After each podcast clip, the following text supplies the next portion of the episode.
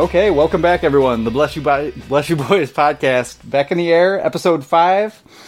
Um, we've taken a little hiatus for the past couple weeks, but we are back and we'll be recording regularly the rest of the year.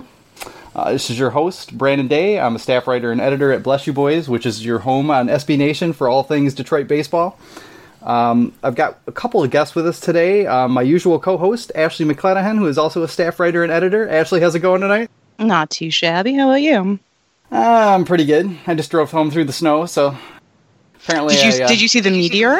I did not see the meteor. Somehow I survived the the meteor, and if you know aliens have been released from canisters and are laying waste to Detroit, I'll have no idea about it. And if we just go off the air, you can assume that's probably what happened. Yeah, I where is wanna all do, that? like, I've a- heard there's I've heard there's like fake videos and all that stuff going on right already. The that sky is people are just actually taking, falling. Like, the, yeah, people are just taking like random meteor gifts and saying they saw it, and yeah, it's just a complete disaster. So yeah, everybody's uh, that, that's how bored we are in, in Tigersville right now. That that's uh, that's lighting up Twitter all over the place. Um, we've also got our esteemed site editor tonight, Rob Rogacki, who is here with us for the first time. Rob, how's it going? Not bad. Uh, I studied for this podcast by uh, studying like I did in college, and that by that I mean cramming and listening to like the first half of the first podcast. So I think I'm all caught up to speed. It's about uh, the Tampa Bay Rays and Doctor Who, right? Yeah You know what? You kind of got the gist of our podcast. I, I figured as much. Yeah, you've nailed most of the important parts. Well, it's good to know that um, that's how you become a doctor. That makes me comfortable. let's see. Yeah, I mean, let's just jump right in. I mean, Rob, you haven't uh, you haven't been on the show yet. We've been off a couple weeks here too, so Ashley and I haven't weighed in on this a whole lot. But um, the off season is kind of mercifully crawling to an end here. We're going to see some action um, in about a month. Um, but the Tigers, you know, maybe they still have a few things that's left to do. Maybe there's a free agent signing. We know there'll be a whole bunch of like pickups and drop ads all through uh, all through spring training. To go back to the school reference, um, how was your uh, how are your feelings right now about how the Tigers have handled the off season um, with the, the minor league signings, picking up fears? Are they doing the I'm- right things so far? I mean, they. It's really hard to nitpick anything that they've been doing so far. I mean, you have uh, like the Pete Kozma thing kind of caused a lot of. I don't even want to say argument on the site. There were people saying, "Oh, this is kind of weird," and other people saying this means absolutely nothing, and everyone was kind of arguing in circles, saying absolutely nothing. Um, but the, the the fact of the matter is that they don't really need to do much right now. They're almost kind of in a waiting period where they need to, you know, they need to make sure that they develop their prospects during the year, and they need to make sure that they nail the draft next year, especially that number one pick. Uh, right now, it's about you know filling out a little bit of depth, maybe taking some flyers on some guys, and I think that's why everyone's upset with Kozma and a couple of these other signings. They want someone maybe a little bit younger, someone with at least slightly more upside. You're not going to get too much for you know a minor league deal, someone on a minor league deal, but getting a little bit of that upside would have been a bit nicer to see, but overall, I can't really fault them much. I think they've picked up a couple interesting guys along the way, uh, and we'll just kind of have to see what happens in spring training. Yeah, I mean that seems like I mean that's the hard part about this offseason is that this is really the one where you can't really do very much. Um, you know, the Tigers really need to give their their prospects kind of time to breathe, time to see what we've got there. Um, they've still got a couple guys to deal, but yeah, I mean by and large these are small moves, and because it's all we have to talk about, we've been we've been kind of ripping them to shreds and, and, and getting into like super minutia on all these on all these things. But um, Well, I mean, we had people like literally requesting that we write about uh, who's the guy we picked up from the the Pirates, Johnny Johnny Bar- Barbato, Barbato. Yeah. How do we? I don't even know how we say that. Um, but like Barbato's he more fun, so I'm going with you that. know, a a younger pickup, uh, but still a guy that they claimed off waivers that could maybe never even throw a pitch in a Tigers uniform. Um, and l- literally everyone's just you know kind of clamoring for any sort of analysis on that. That's just how slow it's been. Um, you get you know the Kozma News that we put out a post that was what maybe 300 words, and it turns out we get like 150 comments on that. Um, people are just kind of starved for news at this point, and it's almost kind of you know, it's tough to see that to have this team go from you know the star-studded roster it once was to Miguel Cabrera, and Nick Castellanos, and who else is on the team now? Yeah.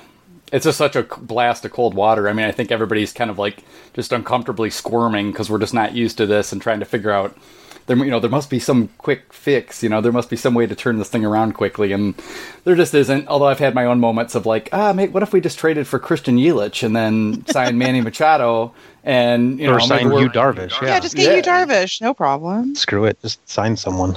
Yep. I mean, I like the minor league signings. I mean, I, I think they did pick up like you know a pretty good pack of of arms, um, at least about as good as you can do in a minor league, you know, kind of kind of deal. But you know, Ryan Carpenter, Kevin Comer, those are guys who you can throw in at Toledo, and they they should fit right in as guys who you know maybe can help you out. Um, probably aren't going to do anything. So, and I like the fair signings. So I can't really complain too much about that either. Um, I mean, Ashley, with, with any yeah. one of those, sorry to interrupt, but with any one of those guys, like if you get one guy that sticks out of that entire group, I think they did a good job. That's really kind of all you're trying to do there, is grabbing as many lottery tickets you can and seeing, you know, if you can get one to stick. Yeah. Yeah. Anything, uh, anything particularly standing out to you at this point, Ashley? Anything you wanted to, to, to kind of weigh in there? I know it, has been a, it's been a bleak off season. No, I, I mean, I think Rob really touched on all of it. There's not a lot of excitement, but none of it's really disappointing either. Like I don't think any of us thought that they would do much of anything at all this off season, and and I think the fact that they aren't doing much of anything at all is what's making people clamor for all those little bits. I thought they would trade more, honestly, and and we're seeing a little bit of that rumor mill bubbling with the talk of Nick Castellanos being a movable piece and Jose Iglesias being a movable piece. And honestly, at this point, if they can trade them for anything, I, I don't even we hold on to players anymore. Like if the Giants are in a mood where they feel like buying every franchise player on the market, maybe we can sell them a Miguel Cabrera. Like I, I at this point, any move they make, I just I, I don't have it in me to like feel bad or angry at them for doing it. And and I think anything that we can get back in return that that could like Rob said anything that that one spaghetti piece that sticks to the wall anything would be, um, you know, a big perk for us for the team. Yeah. It's just such an amorphous kind of state where you don't. It's not like we're trying to find this piece or that piece to complete a roster. I mean, you kind of have nothing and a, and a better stock of talent in, in, the minor leagues, and it's just really hard to know like how to start moving all those pieces when there's there's no sort of way of putting it together in anything better than a you know a very lucky 500 team, which is not going to happen. So. No, I think if anything, if they go out and pick anything at this point, it's going to be like a utility guy or an infield, somebody who can play second, third flexibly with a little shortstop. That's the only thing. I think that they could use with only having prospects available for those positions. I think having an established infield utility player would be a really smart pickup. I think yeah, that's I part of the reason. I think Eduardo that's part of the reason why they went after Kozma too. Mm-hmm. They went after him just because they really kind of needed another infielder. At the time when they signed him, um, I don't think he's on the 40 man roster at this point. I think he was a minor league signing. Um, but they only had the only infielders they had on the on the 40 man roster were their starters for this year, and then um, Dawel Lugo and Sergio Sergio Alcantara, um, both guys who were going to be in the minor leagues for most, if not all, of this season. Uh, and so they literally needed like another infielder to just kind of help get through the year. Um, and so I imagine Kozma's, you know, almost a lock this point to make the roster on opening day. Um, if you know someone else doesn't emerge during spring training, or if they don't sign someone else, I think they could certainly use someone else too. Uh, whether it's a veteran or you know someone a little bit younger with some big league experience. Um, who's the other Alcantara that I suggested? I think he's still out there. Um, you know, someone like that would be would be nice to grab too.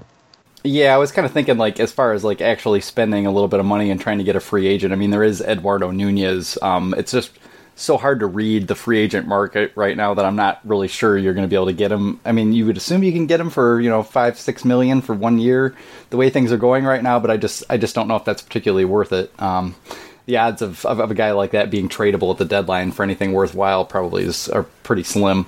You might get as much for Jose Iglesias or something if you're real real lucky, but it's not going to be much. My vote um, is still for Darwin Barney. Yeah, yeah, Darwin Barney, that'd be fine with me. I could, I could live with it. I'm, uh, I, you know, my all my expectations are shattered and low now. So, well, he'd be so cheap. I think he's he'd be like a two million pickup for a year. I think. For, Speaking for of what, random former Blue Jays infielders, is Munenori Kawasaki still available? Oh, I, oh, I would love. Give me him. Give me someone that's just going to be fun to interview. Speaking oh, of, speaking of the so Jays great. with the Grandy pickup. Yeah. I thought that was an interesting signing for five million, I'm kind of disappointed the Tigers didn't grab him. Right? I mean, we have there's the Tigers have too much outfield as it is, I think, at this point. But yeah, uh, he would have been just fun for the year.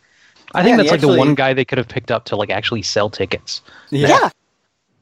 Like aside yeah. from maybe bringing Verlander back, which wasn't going to happen, like picking up Granderson, I mean, you probably would have offset a little bit of that salary with the uptick in, in you know tickets that's like one guy you can really market to the fan base yeah. i think there was like some tweet tonight of someone saying like they're not marketing any players with the season ticket sales they're basically just i think their biggest promo was bark at the park night which you know i get but at the same time you know they don't really have anyone on this roster to market.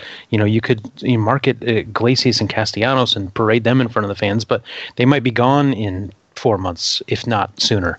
Um, Cabrera is, you know, he's probably going to be around, but at this point, everyone's still kind of wondering how his back's going to hold up, how his legs are going to hold up, and so how much longer can you really market him as this face of the franchise?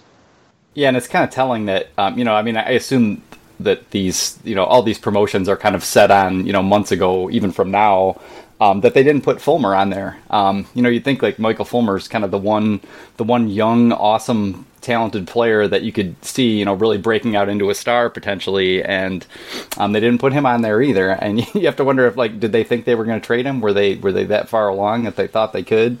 Um, I don't really know, but I, you know, it, it, Curtis Granderson would have been fun, and you know, I mean, Curtis Granderson's not, a, you know, a star obviously anymore, but you know, he still put up I think 2.1 WAR last year. Um, yeah, I mean, you know, so he's still hitting hitting for some power. Um, it would have been kind of fun, but like you guys said, I mean, there's there's like five fourth outfielders on the squad. You know, when you look, um, you have like Gerber and Stewart both kind of waiting at Toledo, and you don't really want to back those guys off if if either one of them kind of has a nice start to the year. You want to be able to bring them up. Um, but yeah, finding finding some kind of an infielder and maybe you know maybe another reliever um, to kind of help you get you through, like someone you know possibly an innings eating type you know middle relief candidate, somebody like that still seems like a possibility. But but yeah, it's going to be slim pickings. Um, since we're so, since we're on the Tigers, um, Craig Lawler at um, Craig Lawler number one on Twitter was asking. Um, he basically was asking whether or not there, there's a benefit to trading Nick Castellanos now versus at the deadline. Like assuming Nick kind of is what we think he is already. I mean, is there is there any anything gained by by keeping him? What do we think um, Nick Castellanos could bring right now? I mean, I'm kind of thinking like, you know, not much more than than what Ian Kinsler brought, if if at all. You might find a team to kind of bank on Nick, you know, hitting more home runs in a different ballpark, but it, it doesn't seem like there's a whole lot of meat on the bone there as far as a trade now or at the deadline. I think you might get maybe like a third player for Castellanos. I could see teams giving up, you know, a couple lower level prospects and maybe someone with, you know, not a, a lower ceiling but closer to MLB ready for someone like Castellanos. Um, I think that whether they trade him now or at the deadline, it's probably in their best interest to trade him this year. Um, just because you have more service time available for the team that's picking him up. Um, if someone goes out and trades for him now, they're getting a young, cost controlled bat for two years. Uh, obviously, his glove is a huge concern, and whether his bat is really going to break out is still kind of up in the air. You know, the StatCast numbers look good, but they've looked good for the last couple years now, and he's still, you know, kind of scuffling along. He had a 120 OPS, OPS plus in uh, 2016, but it backed off to 110 last year, even with all the home runs and RBIs that he had. Um, and so you're still kind of banking on that on that progression a little bit. Now, sure, he may come out and you know really hit the cover off the ball in the first four months and up his trade value some, um, but then again, the team that's trading for him is getting him for four less months than what they would be right now.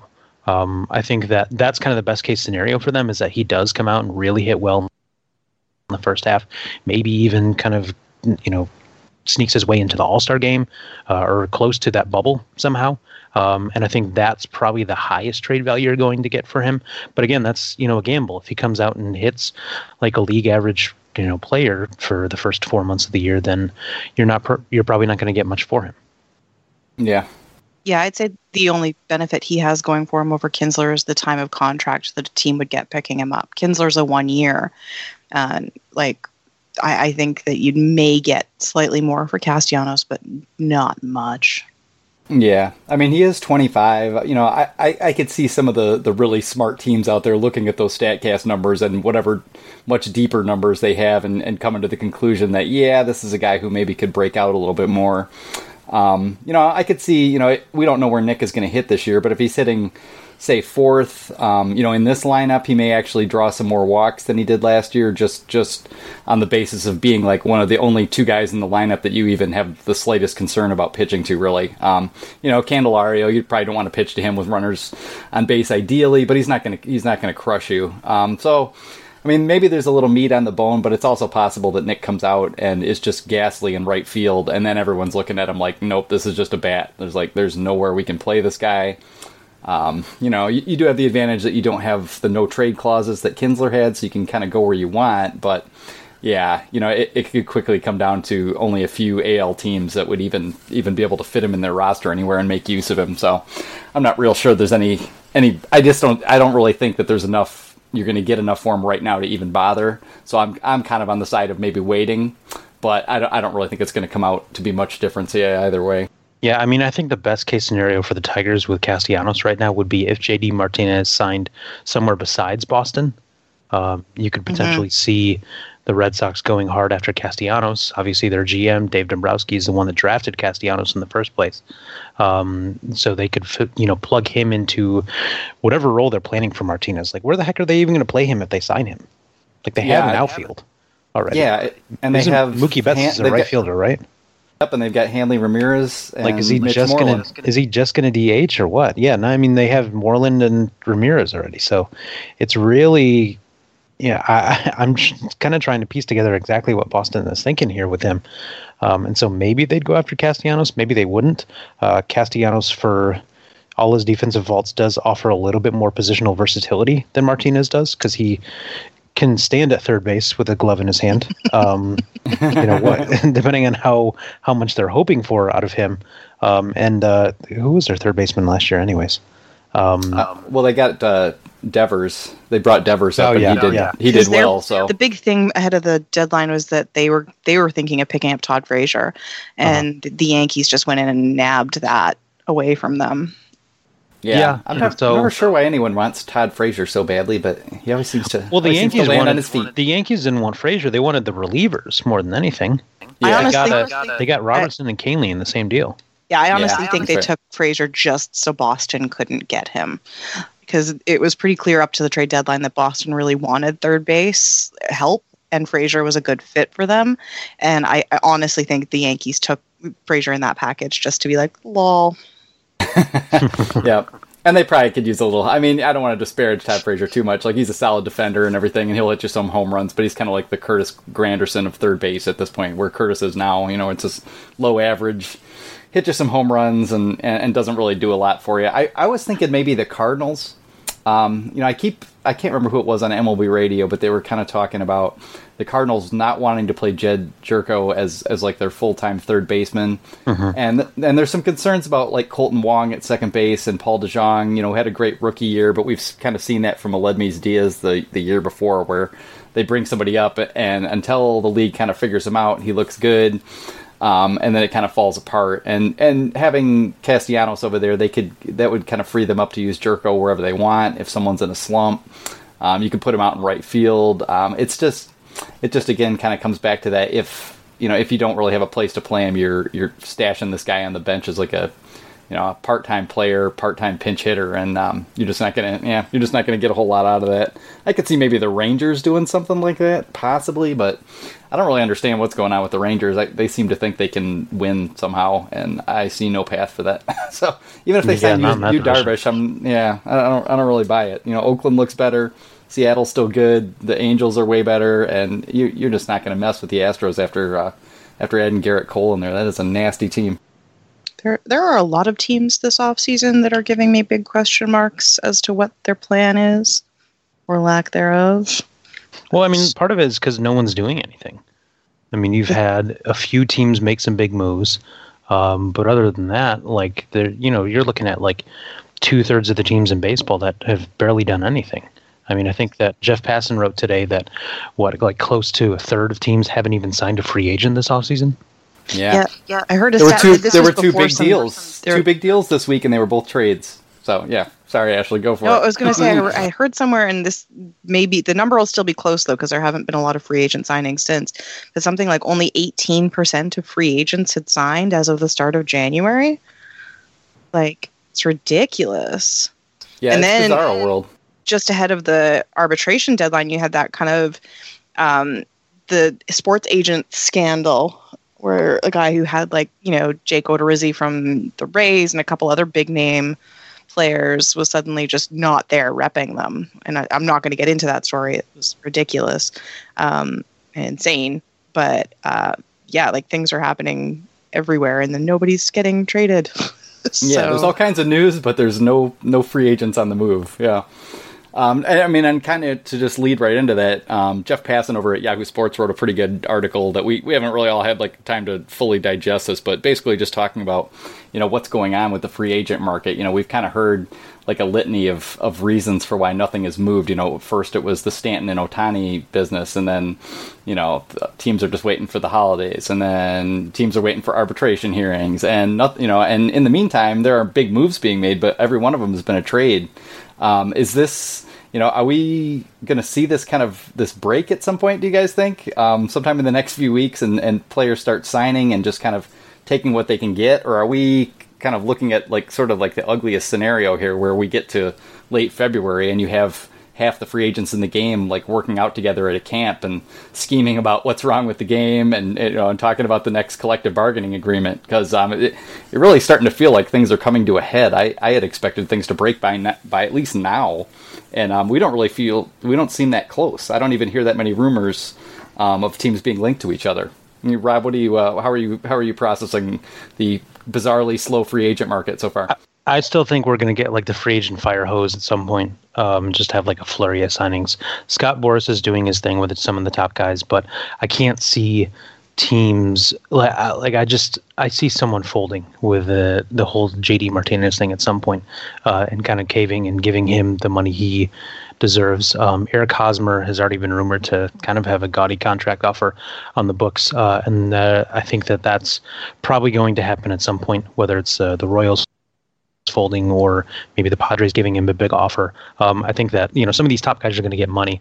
The mid tier guys, you know, maybe I could see a few of them going a little, uh, you know, more unsigned going into the season. Um, I think that Granderson got a relatively cheap contract at five million, and so we may see some other guys take, you know, a little bit less money like that. But then you can look at a guy like Jay Bruce, who's still got, you know, the kind of money that a lot of stati- statistical models really thought he would. Uh, at, I think he was three years, thirty nine million with the Mets, um, which like are the Mets only signing corner outfielders now? They have like eight corner outfielders on the roster.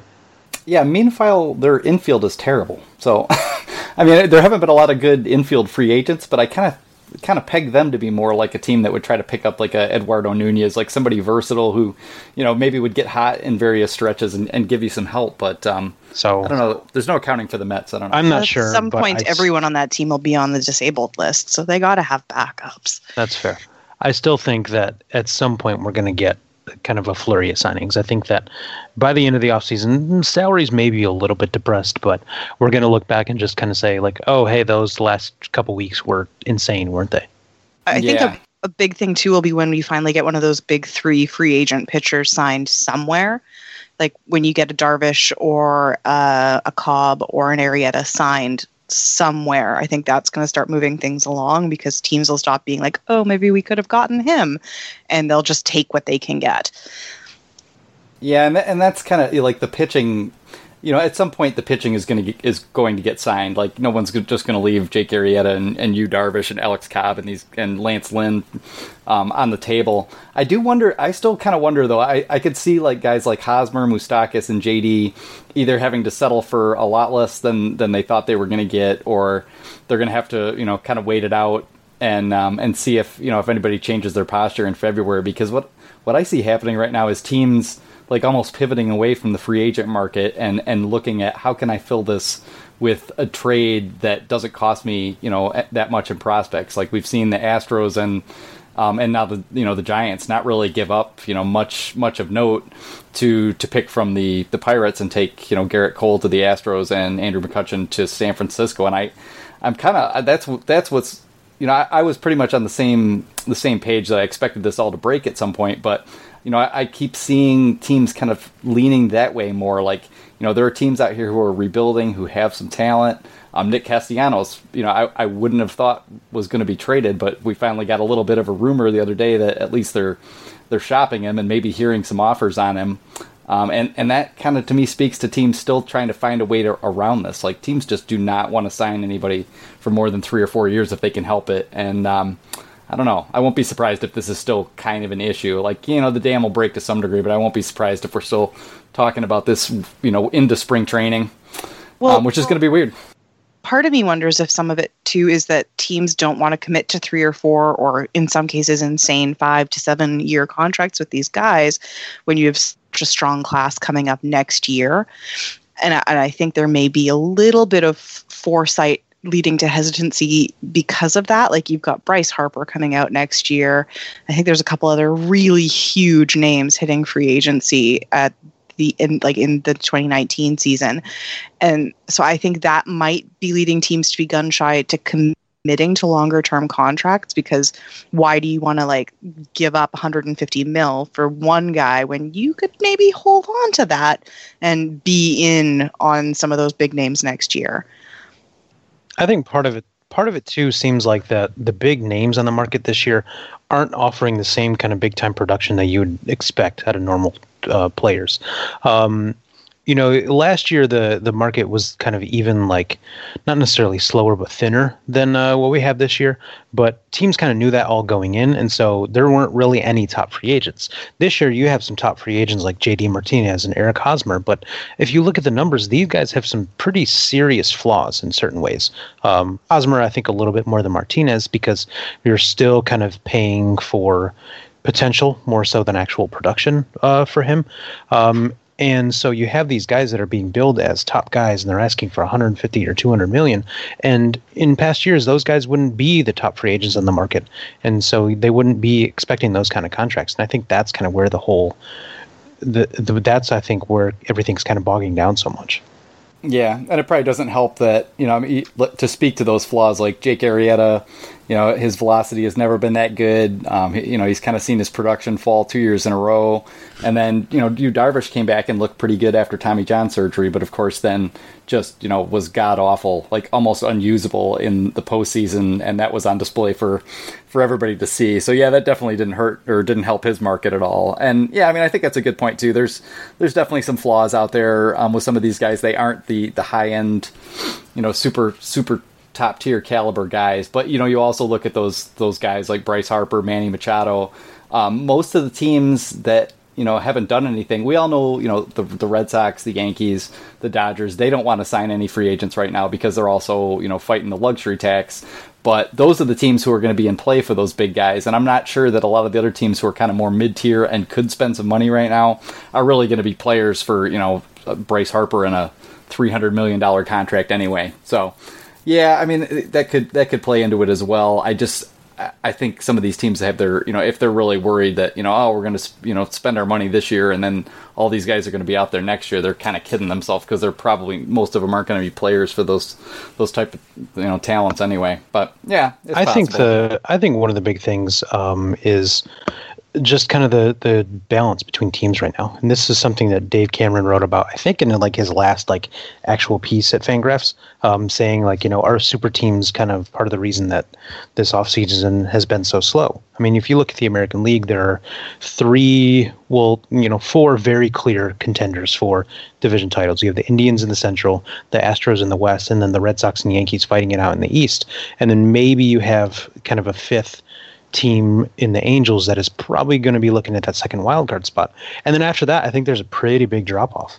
And so I think teams are a little bit reluctant to spend, to say like, okay, we have you know little to no shot at the division title. Um, you know, are we even going to be able to catch up to the wild card? And you know, in the last couple years, I think that's been the case. You've seen teams go out and spend, whether it's the Tigers a couple years ago or teams like the Blue Jays, maybe even the Orioles picking up a couple guys um, late in the in the free agent market um, to try to get to that point. Um, but this year, I think the gap is just growing, especially with the Yankees acquiring Stanton, the Astros acquiring Cole.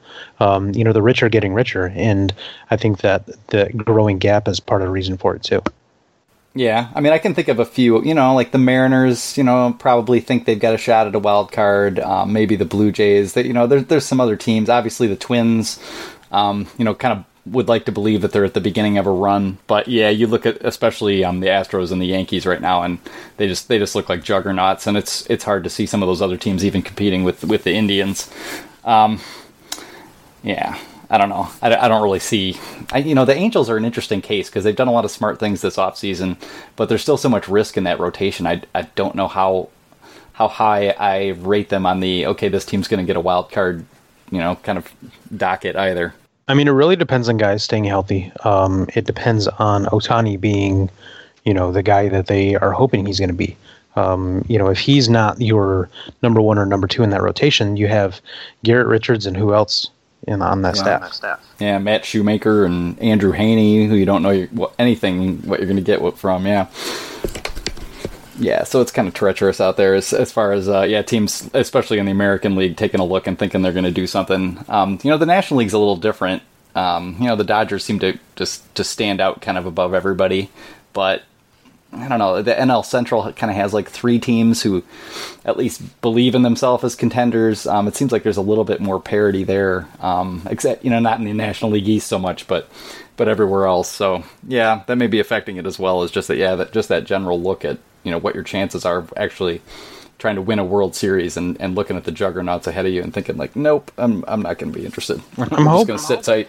I hope the NL wildcard race is going to be interesting next year because you have the Brewers and the Cardinals, um, you know, perhaps even the Cubs if they fall back a little bit in the uh, in the Central, fighting out for one or two spots. Uh, the Diamondbacks, the um, Rockies, maybe even the Giants if they think that they're going to contend. Who knows how good the Padres are going to be as these uh, their prospects kind of come up towards the big leagues too. Um, those could be some exciting races, even if the division titles are all but locked up pretty early. Yeah, yeah. The National League looks looks to me like the more interesting kind of road to the playoffs next year. Um, it's it's just really hard to see. I can see the you know the Yankees maybe maybe falling a little bit just because of a lack of starting pitching, but that bullpen is just so deep. Like you know, there's you could you could put Buck Farmer on that you know as their fifth starter and probably be all right. you could probably make that work. Still. I mean, I don't know if I'd go that far yeah, maybe not. Maybe not. But you know, you put Buck out there for three innings, you know, and then bam, you, you just you know you just pour one super reliever after another out there. I am interested to see if they could do something like that with him this year. Um, you know, turn him and maybe a couple of these other field starter types into like two inning guys and see what they could do if they just kind of air it out. Basically, like what the Astros did in the playoffs with Charlie Morton and some of the other guys that they kind of had to piecemeal their bullpen. Um, you know, if someone like Farmer or Verhagen, these guys have been brought up through the minors throwing 100 plus innings as starters. Could they kind of handle that workload? You know, the Anthony Swarzak kind of role, role where teams just say, okay, go for two or three innings and see how it how you do. Um, you know, not every reliever is going to be able to fit in that mold. Um, but if you have, you know, one or two guys, I think on your staff that can handle that, it it'd just be kind of interesting to see how how teams start to manage this a little bit more, uh, you know, through the regular season in the future. That would be an interesting thing to see, actually. Yeah, yeah. You know, there was a. Um, I always kind of thought like Chris Archer the last couple years. Like Chris Archer would make a really. This is a whole different thing, really. But to take Chris Archer, put him on a team like the Astros, and just tell him to just dominate for four or five innings every four days. And, and just you know and just keep feeding him through your roster to see to see how that would work because he seems to well that's where Archer like lives. Kind of yeah if anywhere after the fifth inning he gets real questionable but those first four, he's so strong. Yep. I mean, you'll get to the you know the fifth inning and he's got ten strikeouts and you know nobody's reached base and then he just kind of falls apart. And yeah, it, will be interesting to see if the Tigers actually do do anything interesting like that because you know the opportunity is right here to, to convert some starters to to relief. Um, you know the guys you mentioned. Um, you go a little bit further into the minor leagues, and you know Sandy Baez has kind of been hanging around the past two years as a Rule Five protected guy who you know has like this monster fastball and a really good splitter, but hasn't really taken strides as far as like looking like a starter, like a guy who can who can consistently give you six. So, yeah, I'll be interested to see if yeah if the Tigers make any moves like that and try to convert somebody this year. Worked out with Shane Greene just fine. And then he might be a trade chip. Yep, he's probably going to go. Yeah, yeah. There's another guy who it's like, is it you know, is it better to trade Shane Greene right now, or is it better to risk you know the arm and and let him you know hopefully rack up at least a few saves. I don't know how many save opportunities we're going to have, but no, with him, you I think you have to wait till the deadline. I mean, the premium on relievers so. has been so high at the deadline the last few years. And if he comes out and he has a really good first half, does what Justin Wilson did last year, or maybe even a little bit more, given how he looked down the stretch last year, you could really squeeze a lot out of a team uh, for a guy like Greene. And yeah, so I, I mean, think that you when know, with a full season is highest. Yeah, and with a full season under his belt of looking like this truly dominant closer, dominant reliever, I think the teams would pay through the nose for that.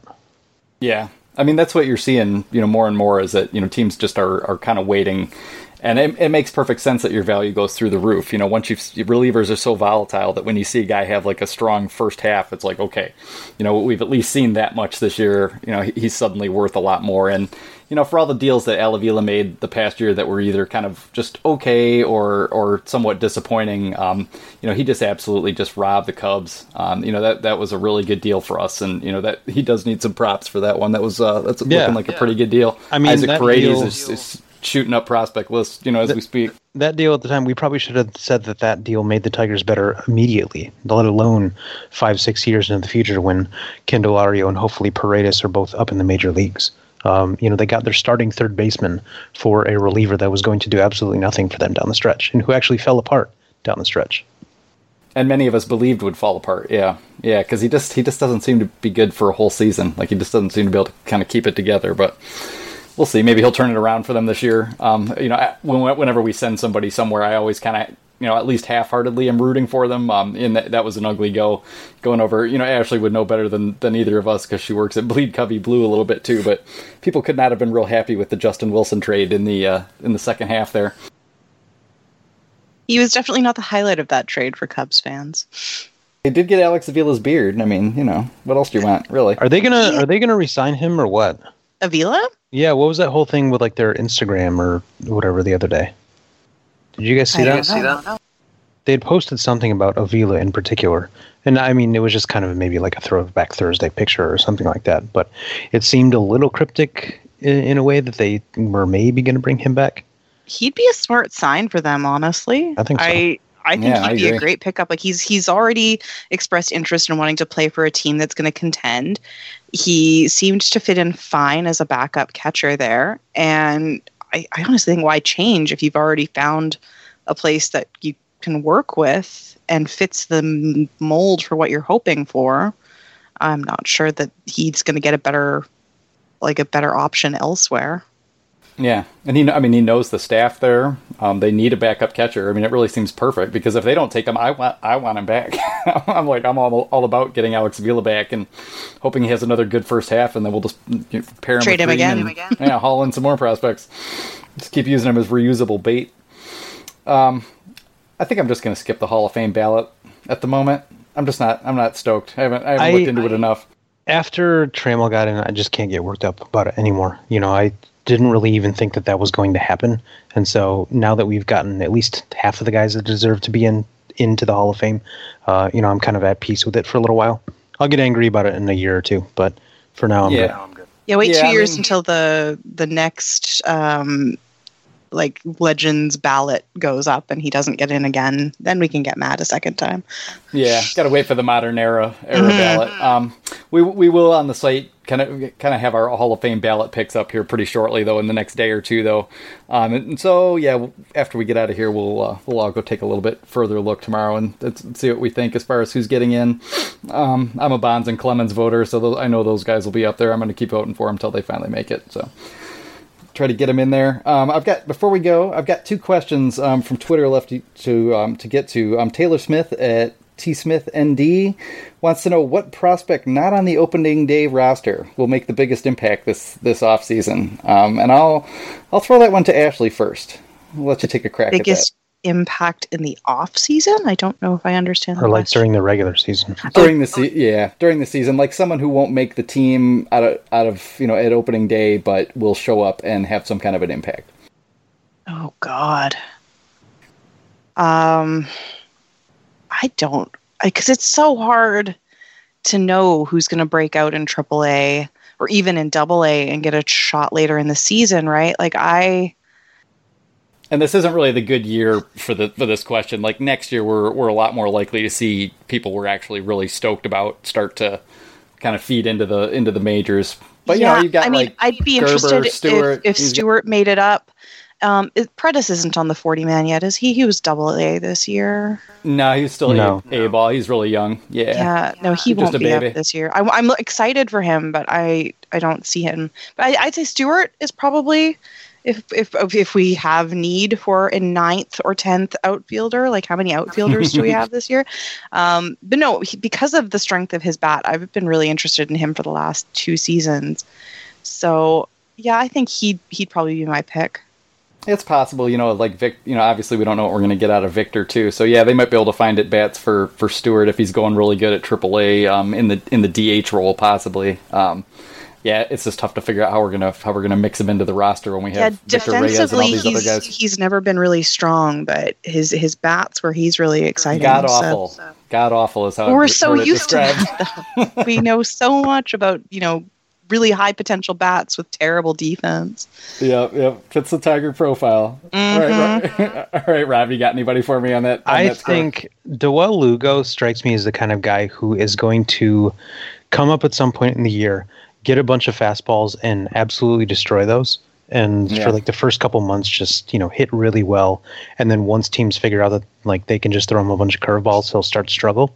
Um, but for those first you know six weeks to two months, I think that's going to be a lot of fun. Yeah, that, that's just yeah, kind of my pick. I mean, the the safe pick I think is Gerber just because he seems the most MLB ready. But you know, with the the concerns about his swing and how long it is, um, he may struggle a little bit. Whereas Lugo seems like one to kind of feast on some of those early fastballs and then really struggle once uh, he has to adjust. Yeah, kind of a free swinger with with some power. Who, yeah, once they realize he's they don't have to throw him a strike, may may run into a wall. But you know that might be the I don't know if it's the point of them not picking up any more middle relievers, but or middle infielders. But you know he was in Double A, he did pretty well. Um, I could I could see him being a guy who comes up sometime um, mid, maybe mid year. Yeah, he's already in the 40 man roster, so I certainly think he's going to be up at some point. Um, you know, injuries happen and stuff like that throughout the year. Uh, if Iglesias gets traded, uh, that you know just increases the likelihood that he comes up. You know, if Iggy gets traded, you probably see Machado slide over to to short, and then oh, Lugo ends up playing a lot of more time at second base, where he's kind of been playing, I think, a little bit in the minors. So, um, so yeah, I, I definitely think we're going to see him at some point, and you know, it's kind of anyone's guess as to who comes up and hits well to start with.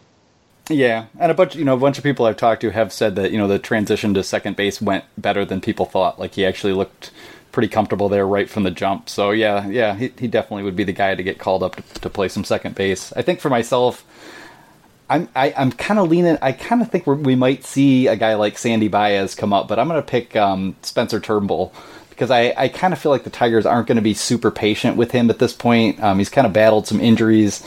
Um, he's already, I think, 25, so he's he's sort of seasoned for a for a prospect at this point to, to still be kind of kind of toiling away at Double A.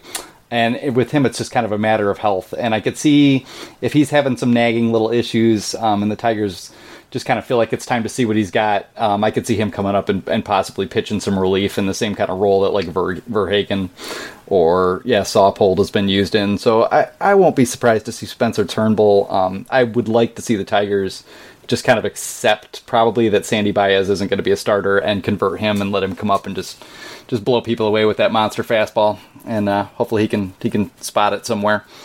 So yeah, we'll see. We'll see. There, you know, there's there's probably going to be a lot of minor leaguers up, but uh, the, you know the good prospects. Who am I? Who asked this question again? Was it Taylor? Taylor, yeah, the good prospects. You know, it's still going to be 2019 before you start even kind of sniffing guys like Franklin Perez or Burrows or um, someone like that. Maybe Cameron, somebody like that, making it up. Um, and Taylor also wants to know who is our favorite to win the American League. So I'll go. It's a little early for this. I'd like to see rosters actually start to get sorted out. But what the hell? We'll take a shot at it real quick, just as a preliminary uh, preliminary run. Ashley, who do you think is going to win the American League this year? Like the whole American League or the division? The whole the whole thing, and go to the World Series. The Astros. That, that their starting lineup is just unbeatable. I'm not going to pick somebody else. I mean, the Indians won the most games in the American League last year, and they have probably the easiest pass back to the playoffs. So, I'm saying the Indians. Ooh, that's but, a good. That's a good point. I mean, yeah, you, you basically have like one of three or four teams to pick here, so it's not that yeah. not that hard. Yeah, and for me, I'm still I'm still going Astros. I'm I, I mean, I, from what I saw from Verlander, Verlander is going to have another really big year this year, and yeah, you add Gerrit Cole in there.